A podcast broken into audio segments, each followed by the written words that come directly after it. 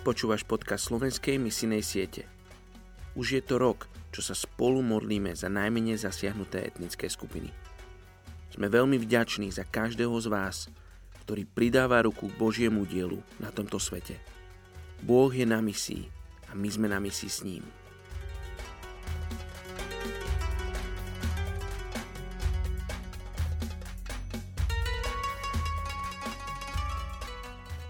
Tretí október 1. Tesaloničanom 5, 23, 24. A sám Boh pokoja nech vás celých posvetí a pri príchode nášho pána Ježiša Krista nech vášho ducha zachová neporušeného a dušu i telo bez úhony. Verný je ten, ktorý vás povoláva, on to aj urobí.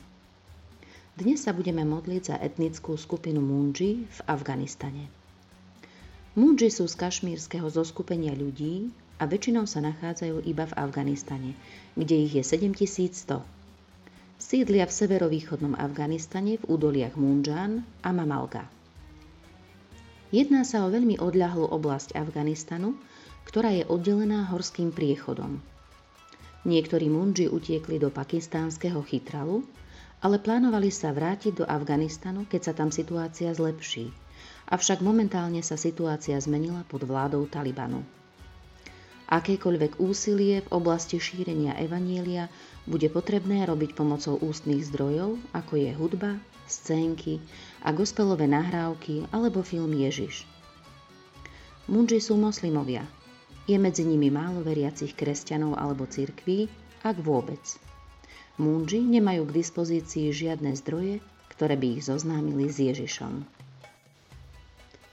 Oče, modlím sa za etnickú skupinu Munži, Použij si, Pane, prosím, všetky dostupné médiá v tejto krajine na šírenie Evanília, aby ťa mohli spoznať.